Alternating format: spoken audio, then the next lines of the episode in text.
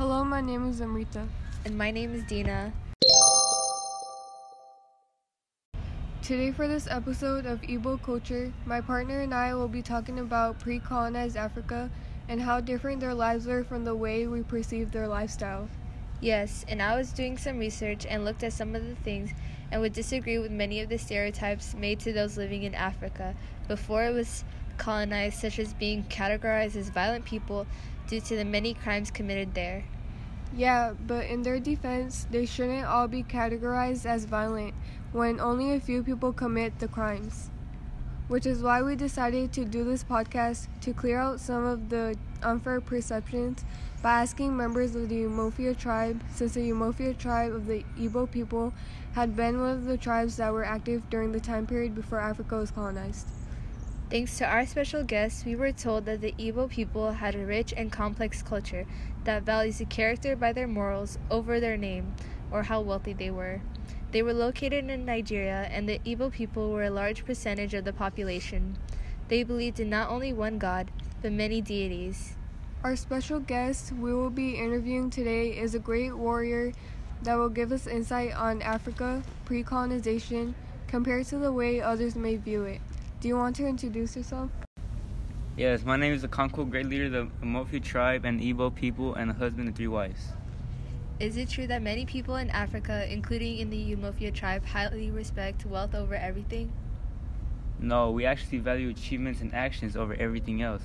Look at me, I was born in a poor family with failure father, but I was given a chance to give myself a name and to be stuck being known as a failure. My accomplishments is the reason why I have two titles, not because of wealth. Oh, that's very honorable. That in Igbo culture you weren't held accountable against actions that weren't yours.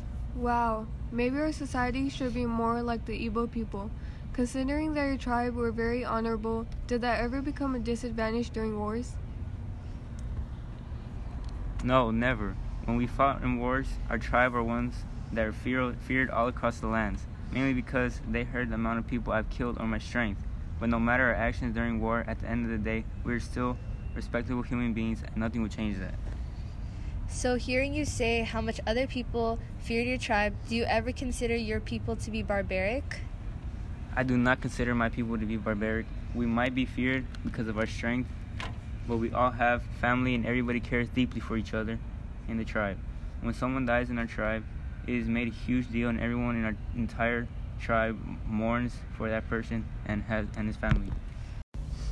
That's amazing. I could never imagine considering everyone I grew up with as family, but it seems understandable coming from you. I could see why you would think of everyone in your tribe as family, because all of your family's ancestors had known each other. Not, mention, not to mention, all Igbo people have the same religious beliefs.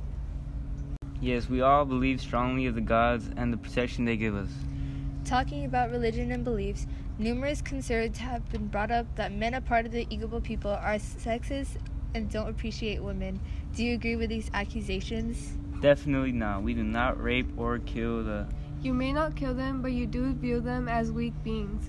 Hence, why a man with no titles is called Agbala, which is also another word for a woman. I'm done with this topic. Okay, well, thank you for your time and answering our questions. Any time to clear my tribe's name. Interesting. Okay, listeners, don't go anywhere. Our next episode will be talking about the goals of the colonizers in Nigeria. This will conclude our second episode for this podcast. Thank you for listening.